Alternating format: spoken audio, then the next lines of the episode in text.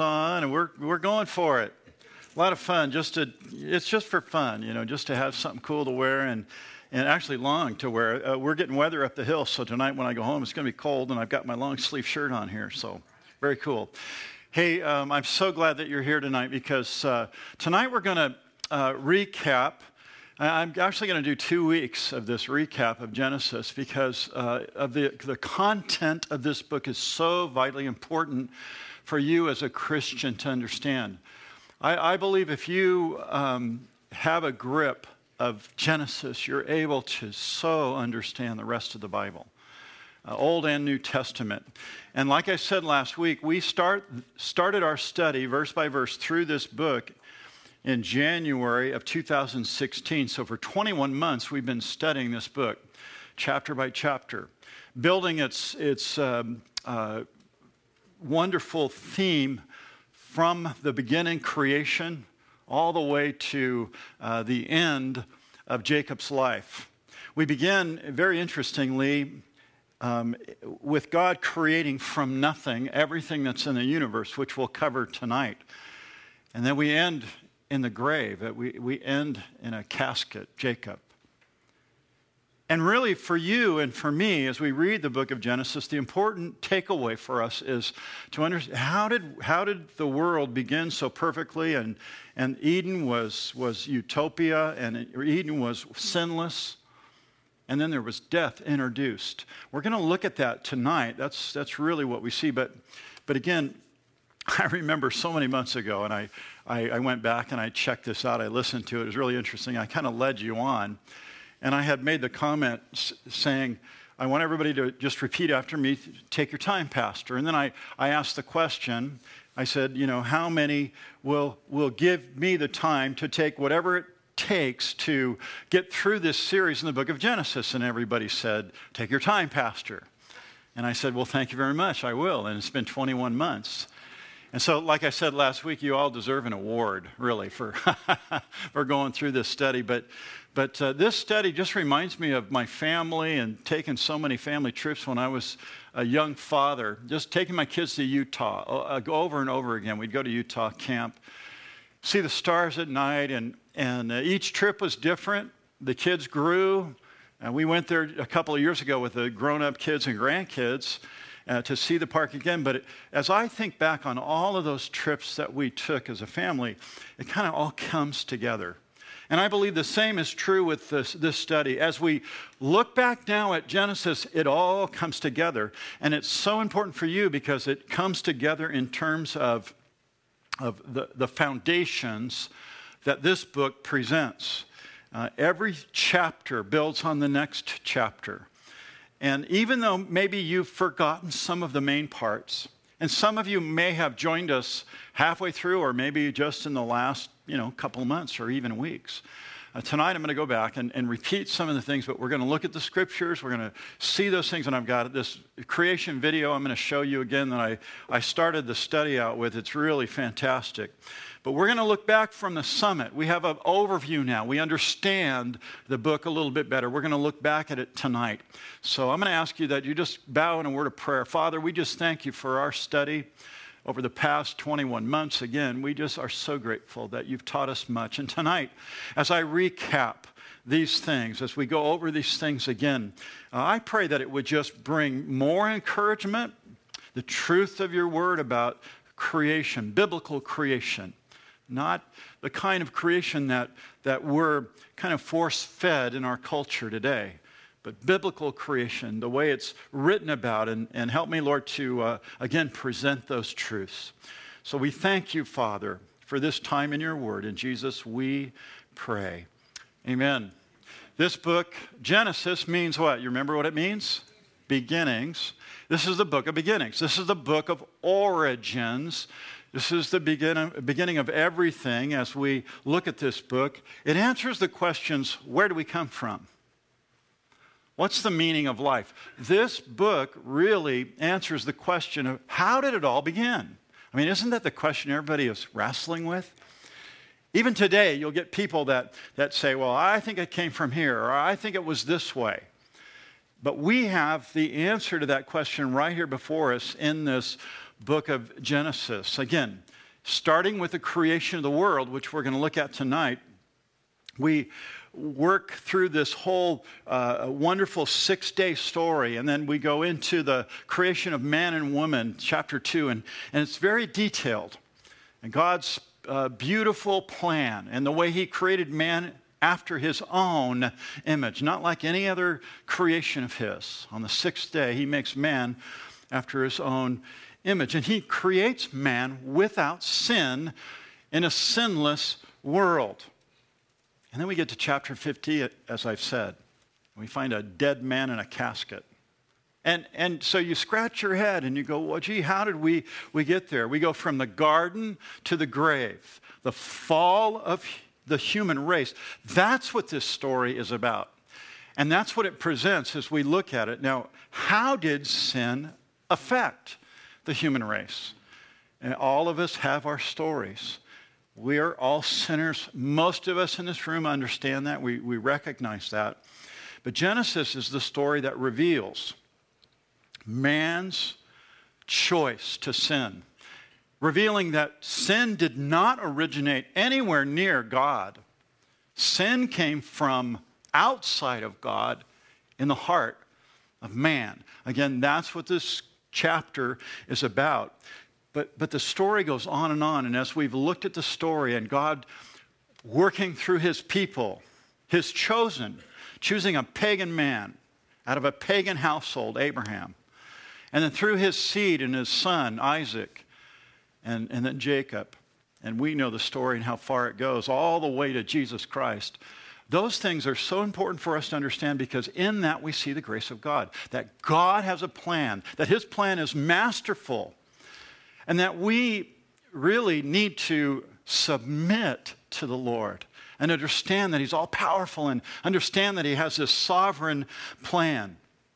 Again, we looked at God's providence, His plan of working in the lives of men. It's the word providence. We've seen that. And let me just remind you it was a couple of weeks ago we looked at, at chapter 50. We saw God's providence. Here's my little point here verse 20 of chapter 50, this is what Joseph says to his brothers. But as for you, you meant it evil against me, but God meant it for good. And he did it in order to bring about to this day to save many people alive. It's always God's plan to save people throughout the Bible. It begins here in Genesis, but we see that repeating theme. It's God's work of redemption throughout the Bible. Not luck, remember? Not fortune, not good fortune, not luck, not karma, but God working for our good, for His glory. Sovereign work of God, His hand, it's, it's never random. It's never random circumstance. It's, it's God working. He has a purpose and He overrules evil. He does it all the time. And we really need to understand this. So we're going to go back to Genesis 1 tonight. So I want you to go back there to Genesis chapter 1. Open your Bibles there.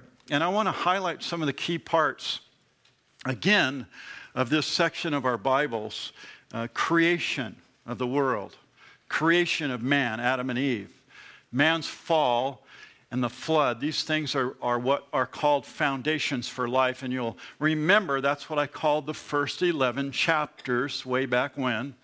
Foundations for life. These are all foundations for us. And, and as we begin Genesis chapter 1, we, we see this story. It's an epic story. If there's anything epic in life, that's a word we use a lot awesome, and now it's epic.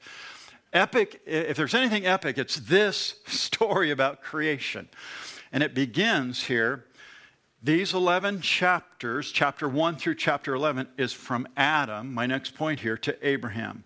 Adam to Abraham is what we learned in chapters 1 through 11. But let's go back to the beginning Genesis 1, verse 1. In the beginning, God created the heavens and the earth, and the earth was without form and void, and darkness was over the face of the deep, and the Spirit of God was hovering over the face of the waters. Now, I truly, with all my heart, believe that if you don't get this from the very beginning, if you don't uh, receive literally the creation account, you won't have a Christian worldview the rest of the Bible. You'll have your own view, it's preconceived. You brought your own set of circumstances or biases into the story. So we start here, and I, I just ask, please don't bring anything here. Receive God's word as it's written literally, because what you believe about this account will determine how you look at the rest of the Bible. So important that you uh, understand that. You either believe that God created everything that you see in the heavens, the beautiful mountains that, we, that surround the valley here, the, stu- the sunlight, the stars, and the moon. You either believe that God created all of those things, or you believe it evolved randomly, by chance. There, there's only two ways to believe, there's not a third position. Not in the scripture. Now, again, you can bring your bias, you can bring your educational bent, or you can come to the scripture as God's holy word. That, that there, and there's only two opinions here, I mean, two views. And that's that God created everything or that it just randomly happened over you choose. I mean, it's, it's, always changing. Millions or billions or quad billions now or zillions. I, as, uh, science has always said all you have to do is add time to the equation and you'll get you'll get something that works. But that's not what the bible teaches at all. Now look again at the verse 1 it says in the beginning god. It's a very interesting phrase there. It's saying it's barith elohim it's speaking of our god Elohim is the plural form. You look at your Bible in English, it says God, but Elohim is the plural form of the name God. If you look up Elohim, you'll find out it's not one, it's actually a plural. Elohim. Again, I believe that the Bible teaches the Father, the Son, and the Holy Spirit were involved in creation. I'll show you some of those things, but, but God, God in three persons. And I believe this name, again, is alluding to that very truth. Notice this verse behind me on the screen, John 17. And now, O Father, Jesus says, glorify me together with yourself with a glory, notice, which I had before the world was. These are the words of Jesus. He's saying that he's always existed. And then in verse 24 of, of John 17, for you loved me before the foundation of the world. The Bible clearly teaches throughout Old and New Testament that God has always existed, that everything that does exist came from God, and that Jesus Christ, the eternal God, has always existed with God the Father. In other words, the New Testament declares that Jesus is creator. That's what the Word of God teaches. Let me show you again what Colossians, what Paul says to the believers at Colossus. He says, He is the image of the invisible God, speaking of Jesus Christ. The firstborn over all creation. Again, I've, I've talked about that word, firstborn, not firstborn in flesh. This is just his authority. He's firstborn. Remember, we talked about uh, uh Abraham, Isaac, and Jacob and the firstborn rights. The firstborn rights were given to that firstborn, but not always to the firstborn. Remember, sometimes it was given in Jacob's fourth son, Judah, the firstborn rights went to him. So it's speaking of the rights, the rights of ownership. So when you read this in Colossians, he's the image of the invisible God. He owns the rights of creation. That's what that means. For by him, all things were created that are in heaven and in earth visible and invisible, whether thrones or dominions, principalities, power. All things were created, notice, through him and for him, and he is before all things, and in him all things consist. The Bible teaches that Jesus has always existed with the Father, and that Jesus is the one that created everything that exists. That's what the scriptures teach. How could that be? In the beginning, Elohim, God. God the Father, God the Son, God the Holy Spirit are active in creation. Now, there are three Hebrew words, and if you could read Hebrew, this is what it would look like. These words that we're reading should be up here. Do we have those? There they are. See those words? Now, if you were reading Hebrew, you'd read those backwards, and it would say Elohim, bara, and bersit. These are these words we tr- translated in the English uh, in the beginning, God. But in the Hebrew, it's, it's Elohim and bara. From nothing, he created ex nihilo in the Latin. God created from nothing. And I love that truth, bara there. It, it's a beautiful, beautiful word. And it means that God has, from nothing, from no material, no matter, created everything that you see. Again, I know that goes against things that you learn in, in biology and, and science today, things that I learned in my high school and college days as well. But the scripture says that God needed no pre existing matter to make what he made. The scripture says that God is all powerful, and in his power, he just spoke and it was. That's what the scripture tells us over and uh, over again. The Bible declares that God created the entire universe from nothing, and it's that first verse there. Elohim bara bersit, the heavens and the earth. God created all of it. Everything that exists, everything that you see was a, came into existence through the wonderful and, and, and awesome work of God. Now, either you believe that or you don't. You either believe God's word is true or you don't believe it's true. And that's why it's so critical to understand Genesis, because if you believe that there's a fault here at the very beginning of creation, then you won't believe what the scripture says in the New Testament. You either believe literally what it says, and I'm a literalist, I believe what the scripture says, or you don't believe in any of it. And, and now the scripture is up to your interpretation later on. And that's why I believe, and I'm so passionate about understanding Genesis and grasping hold of it and believing in the truth that God has, has given us in His Word. The question is how did Elohim create? And the answer is in verse 3. I want you to notice this very clear. In verse 3, it says that God spoke, and it was. Verse 6, God said. Verse 9, God said. On each one of these days, God is speaking. It, does, it doesn't say that He gathered together this material and made that mountain. It said He spoke it into existence. He, he spoke to light and made light. He spoke to the sun, moon, and stars and made them. He spoke to the world as we know it and brought it together out of chaos.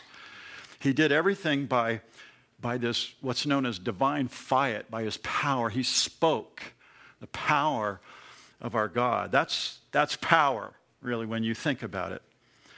God's method of creation was to speak. Again, look at verse 3. Then God said, Let there be light. Verse 6. Then God said, Let there be a firmament. Verse 9. Then God said, Let the waters under the heavens be gathered together into one place. Verse 11. Then God said, Let the earth bring forth grass and herb and yields seed. Verse 14 Then God said, Let there be lights in the firmament to the heavens to divide the day from night. And then verse 20 God said, Let the waters abound with an abundance of living creatures and let birds fly. Verse 24 Then God said, Let the earth bring forth the living creature according to its kind. In verse 26, then God said, Let us make man in our image. So, again, how did God create the world and everything in it? He spoke. The scripture makes it very, very clear. He spoke it all into existence out of bara, out of nothing. This is purely miraculous, and that's what our God is. And you and I need to understand who He is and that He's created by divine fiat, by his command, because he is God. The God, or God created from nothing is all over the scripture. Let me show you a couple verses real fast. Psalm 33, verse 6 says, By the word of the Lord, Psalm 33, verse 6, by the word of the Lord the heavens were made. And then Psalm 33, verse 9, For he spoke and it was done. He commanded, and it stood fast. Isn't that glorious? The truth is for, throughout the Bible. I could show you others, but the, the Bible teaches that God spoke, and then it was. The scriptures are filled with that truth. In John 1, John 1, verse 3, notice this verse behind me on the screen. All things were made through him, speaking of Jesus, and without him was nothing made that was made. This truth that God created by speaking is illustrated, I believe, in this amazing video. I showed it to you earlier, uh, a couple years, almost two years ago. I want to show it to you again tonight.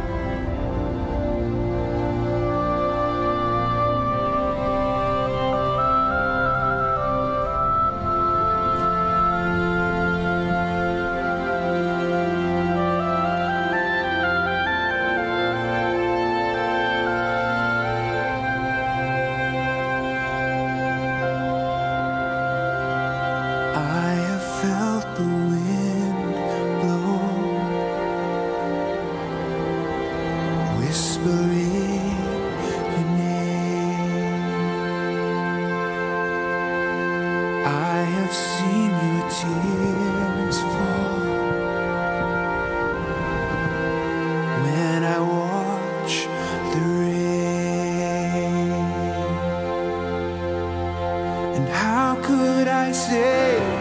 There is no God when all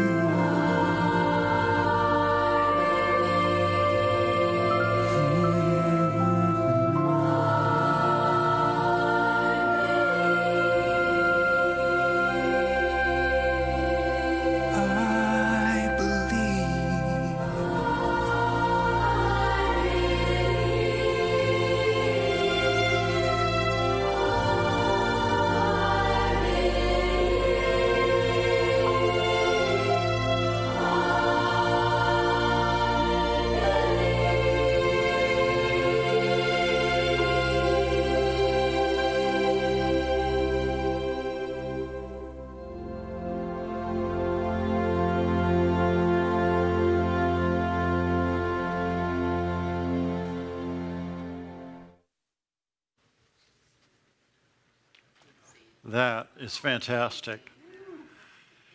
And it only really just kind of scratches the surface of our marvelous God and His creation. I've seen, my wife and I, you know, years ago, we were on a safari in Africa. It was 2008. We saw a giraffe. that is an insane animal. An elephant, a lion in Africa. I've seen bears in the wilds of Montana. I know that you've seen things that I haven't seen, and all of it is God's creation his marvelous, marvelous work. So, the answer to our first question is how did God create the world? Well, He spoke. And, and as you've seen from the video, it, amazing diversity in our world. Amazing when you consider the animals and topography and the planet and all that's going on around us. The second question that this portion of Scripture answers is how long did it take God to create the universe? Another important question. I want you to turn to Genesis chapter 2. Turn to Genesis chapter 2 and, and look with me at verse 2 in Genesis to answer the question how long did it take God to create the universe? Genesis 2, verse 2 on the seventh day, God ended his work.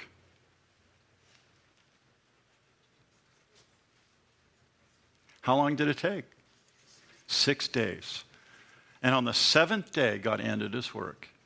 That's what the Bible teaches. Wait, wait, wait. I, you couldn't do that. You couldn't possibly do that unless you, you were God. That's the point. He's God. And from his, the power of, of, of God speaking into creation each and every day, on the seventh day, the Bible says he ended his work which he had done, and he rested on the seventh day from all the work which he had done. So, Scripture tells us clearly that creation was six days, and he rested on the seventh. There's no ambiguity here. Absolutely clear, the Scripture tells us that he created in six days. Again, go back chapter one, we'll do it real fast. Verse 5 God called the light day and the darkness called night. And so notice in verse 5 of chapter 1, there was evening and morning the first day. Uh, notice the detail here. You have day and night, you have evening and morning, darkness, light, all of it's right there for you to, to see. At the end of verse 8, chapter 1, verse 8, so the evening and the morning were the second day. Verse 13. So the evening and morning were the third day. Evening and morning, fourth day. Verse 19. Verse 23. So the evening and the morning were the fifth day. And then verse 31 of Genesis 1. Then God saw everything that he made, and indeed it was very good. So the evening and the morning were the sixth day. That's the point. That God ended his creation, it was complete in six days. It's amazing, isn't it? And you read it and you go, Pastor, that's miraculous. Pastor, that's supernatural. Lee, that's inexplainable. You're right, it is. All of creation, everything that we see, not only in our wor- world that we looked at here, this creation on this planet, but all the universe.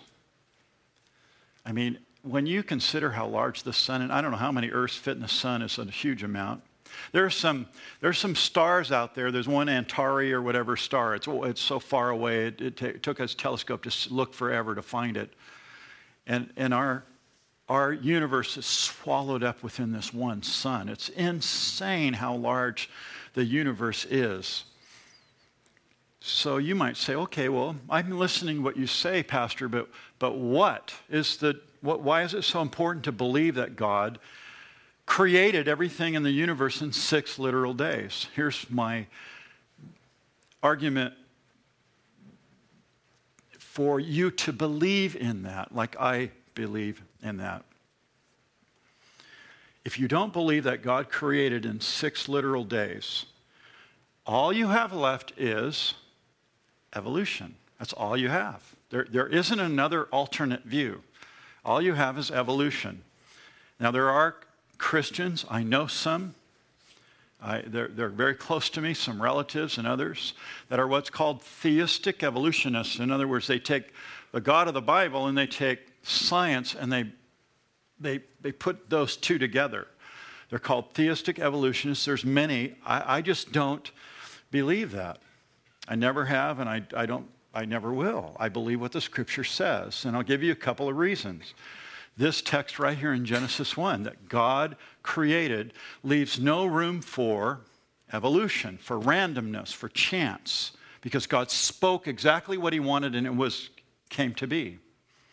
Again, that's what the scriptures teach. Number two, remember that evolution teaches that somehow matter formed. See, an evolution can never tell, uh, evolutionists can't tell you where did matter come from. They look at you like, what does it matter? It, it's everything. Where does the substance come that took millions and billions and gazillions of years to, to crash and bang and randomly finally come together and make something that, that was life? Where did that matter come from? That's the problem. I believe it takes more to believe in that than it does to put faith in an awesome and mighty, powerful God that created the things that you just witnessed. So, evolution teaches that somehow physical substance, that's matter, just randomly organized itself by chance. And here's, here's you really have to stretch this. You believe that, that the smallest of organism that they have evolved into higher forms of life. Again, there's no science that ever indicates that an organism, a small organism, a, a little, will, will, mutate to a bigger one. There is no uh, truth to that at all. Now, a lot of people say that, but there's no science, there's no evidence to that. Observable science teaches that no species is able to move up or increase or have this DNA that mutates into higher forms of life.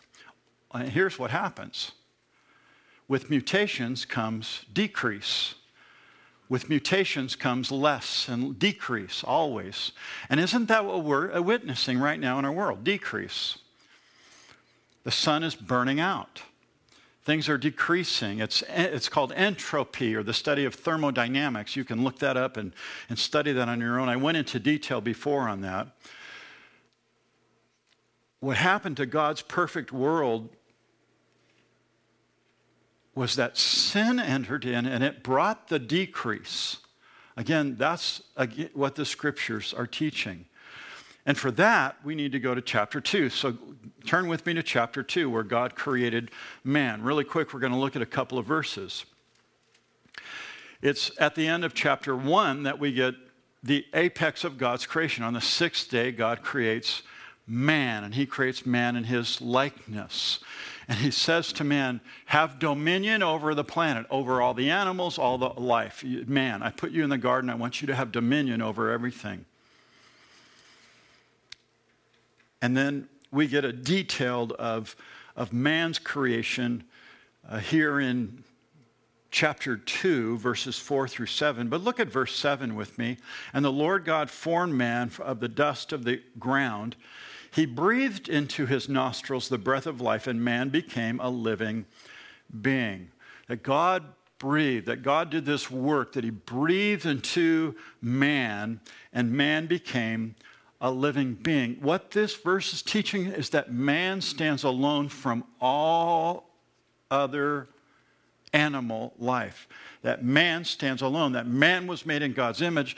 Man didn't come from monkeys. He didn't come from anything. He has not evolved as a higher form of life. The Bible teaches that man is unique, that man is made in the image of God, and that God breathed into man the breath of life. It's a real interesting word that you see in verse 7. It's ruach. Ruach is God breathed. God ruach, He breathed. It's the same word that's translated the Holy Spirit or Spirit. God breathed into man, initiating this life into man. And man is unique and different than all the animals. Again, the Bible teaches that life didn't happen through some accidental spark, a collision, heat. The Bible says that God spoke it into existence. Again, we're reading that uh, tonight. No random pro- processes, no chance, no billions of years resulted in man. The Bible teaches that we were carefully designed by a creator and he designed us. It's an incredible story that we read in Genesis 1 and 2. Now, as we move into verse 8, notice verse 8 of chapter 2, we get man in God's garden. Notice the Lord God planted a garden eastward in Eden, and there he put the man whom he had formed. Out of the ground, the Lord God made every tree grow that is pleasant to the sight and for food. The tree of life was also in the midst of the garden, the tree of knowledge of good and evil. And both of these trees, by the way, are accessible. They're in the middle of the garden. They're totally accessible. There's no fence. There's no mountain to climb. It's, it's this beautiful garden that God's provided and all the fruit that man would need to be sustained by. And in the middle, there's two trees the tree of life and the tree of the knowledge of good and evil. And then in verse 16, jump down there. This is where God gives command. This is the first command in the scriptures. Verse 16 And the Lord commanded the man, saying, Of every tree of the garden you can eat freely, but of the tree of knowledge of good and evil you shall not eat, for in the day you eat you shall surely die. So God gives this command. He says, I, I don't want you to eat this tree of the knowledge of the good, uh, uh, uh pardon me, the knowledge of good and evil. So here's what God is doing with man. He's made man, he's placed him in the garden, he's put him in a perfect place, and he gives him a test. This is a test. And the test is I give you a command. Everything is yours. Here's my command don't touch this one. I could say a lot about that. And children and parents, moms, you know exactly all about the don't touch that one thing when it comes to a child. But here in the middle of the garden is this test. Just one forbidden tree out of all the trees.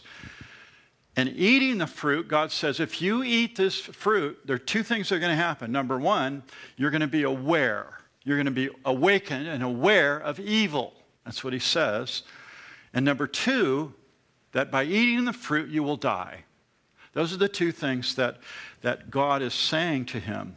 You're going to know what evil is. You're going to lose all your innocence. I made you perfect. I made you sinless. I made you innocent. But eating of that tree is going to make you aware of good and evil. You'll lose your innocence. And number two, you'll die when you eat of that tree. So think about it. God gives Adam everything he wants. He gives him a perfect world, he gives him a perfect environment, beauty beyond compare in the Garden of Eden, wonderful animals to enjoy, and one prohibition don't eat of this one tree. But he did. Adam and Eve ate of that tree, they disobeyed God. And again, the truth of this is with this one prohibition, with this forbidden fruit, don't eat of that tree, rather than be content with God and love God with all his heart, mind, and soul, and just love the place that God's put him in the garden, he wasn't content. He was drawn to that, that tree. He wanted to eat of that tree. He wanted to know good and evil. He wanted to make his own choice. He wanted to be his own person. He wanted to, to know more and, and reach out and do what he wanted. He wanted to make his own choice. Chapter 3 describes the fall of man. In verses 1 through 7, there we see clearly the, the description of man falling because of his disobedience. Again, this, script, this chapter is probably the most important portion of the book of Genesis for you to understand, for you to get a handle of and grasp. Because if you don't understand sin and its nature, then you won't understand and you won't have a correct worldview when it comes to God saying, don't do this and don't do that and be this and be that. You won't get it. You won't understand. And you'll just do your own thing. You'll make choices, just like the world around you. I mean, think of the people around you. They don't know this. They don't know the truth of God's word. And so that's why I say it's so important to understand this. God creates a perfect universe, and all of it, in all of its perfection, it was all changed, it was all tainted when man ate the forbidden fruit. Everything that God had created was ruined by sin. And if you don't catch that and understand sin and its effect on, on Adam and Eve and their separation from God, death that came as a result of eating that, if you don't understand that, how can you understand salvation? How can you truly understand that, that God loves you so much that he sent his son to die in your place on the cross? See, you have to understand Genesis 3, again, explaining the origins of man's sin. Without this chapter, we don't understand it. We, we, we wouldn't have a solution for uh, God's remedy for sin because we wouldn't understand the basis of sin. So let's read just these seven verses in chapter 3. Now the serpent was more cunning than any beast of the field which the Lord God had made. And he said to the woman, Has God indeed said, You shall not eat of every tree of the garden? And the woman said to the serpent, Well, we may eat the fruit of the trees of the garden, but of the fruit of the tree which is in the middle of the garden, God said, You should eat of it, nor touch it, lest you die. Then the serpent said to the woman, You won't surely die, for God knows that the day you eat of it, your eyes will be opened. You'll know so much more, Eve, that you'll be like God, knowing good and evil. So when the woman saw that the tree was good for food, that it was pleasant to the eyes, and the tree was desirable to make one wise, she took of its fruit and ate. She also gave it to her husband, and he ate. Then the eyes of both of them were opened, and they knew that they were naked. And they sewed fig leaves together and made themselves coverings. Now, again, the first thing that you'll notice as you read this passage, you don't see the word sin anywhere here. It's not in this chapter, but this is how sin entered the world. Sin came as a as a deliberate choice of disobedience by Adam and Eve to do something that God had commanded them not to do. And in doing that, their eyes were opened. Their shame, their shame, they knew what they had done was wrong, and they looked at each other and they felt shame for the very first time. Shame is a good thing. Shame is a good thing in the life of the believer to understand the scriptures, to understand what good is, to understand what God's law is, and then to feel shame is that's a good thing because it'll chase you from it. In this case, they ate, they felt shame when they disobeyed God. And everything in that perfect, sinless, created place became bad immediately. As soon as they ate, Everything went from good to bad instantly. Paul says this in Romans 5. Look at this verse behind me on the screen. He says, Therefore, just as through one man sin entered the world, that's Genesis 3, this section we've just read, and death through sin. And thus death spread to all men because all sin. Paul is saying that, that death came to all men because all have sinned. All men have sinned. In other words, we've all sinned because we are sons of Adam and daughters of Eve, all of us. It's our nature, it's our heritage. We've all sinned because we're all part of that family. It's all inherited sin. We have the inherited sin nature of our ancestors, Adam and Eve. Again, if you don't understand this chapter, and you don't think that you have a corrupt nature, if you think you're essentially good, humanism teaches that you're good. It's, it's the way you view yourself. You have to have better self esteem. You need to, to, to go somewhere and chant something and, and admit something, but, but you're essentially good. If you pull somebody up by their bootstraps, they'll be fine. Uh, the Bible says n- no. The, the Bible says that because of the Adamic sinful nature, that you'll never be able to pull up yourself up from your bootstraps, that you need a God to intervene. And it's a God, a great God, who's done that very thing. All humanity is corrupt. That's what the Bible's teaching. All humans are fallen sinners. And the source is the human heart. Here's a couple verses real quick. You know these Jeremiah 17 9. The heart is deceitful above all things and desperately wicked. Who can know it? And Romans 3 23, for all have sinned and fall short of the glory of God. Again, this is the Christian worldview. This is how we view the world. A, a, biblical Christian sees the world in this light. We're not perfect. Everything that we see and touch has been tainted, has been twisted by sin. And we understand because we have Genesis 3. Genesis 3 is our crucial teaching to help us understand those truths. Now, I have some more here. I'm, I'm going to lay off tonight and pick it up, but I'm going to answer the question. Here's the question for next week. Put that up there for me. There's the question. So, what is it? And we're going to pick up next week. Again, all of these things are here in, in, this beginning. We're going to go from this chapter and we'll probably finish, we'll probably just buzz right through to Abraham really quickly next week. But this book is so important, it's so foundational that when you get a grasp of this book, you'll understand redemption, you'll understand the blood of Christ, you'll understand God's great love to intervene, to come into the world to redeem this creation that he loves so much, Jesus Christ.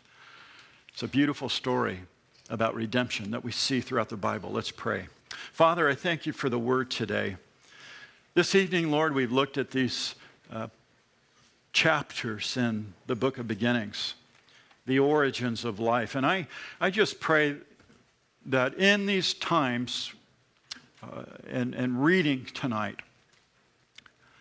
I know that there are some here that are challenged. I, I know that there's some here that, that might say, you know, uh, that sounds good, but, uh, but I choose to believe this. I, I just pray by your Holy Spirit, Lord, that you would just reveal your truth to them, that your word would speak its truth into our lives, that we, Lord, would see ourselves so far under, to see us ourselves who we really are sinners, and yet saved by the grace, your grace, your mercy. And so, Lord, teach us, help us, encourage us. We love your word, we thank you for it. In Jesus, I pray. Amen. Amen. Let's stand together.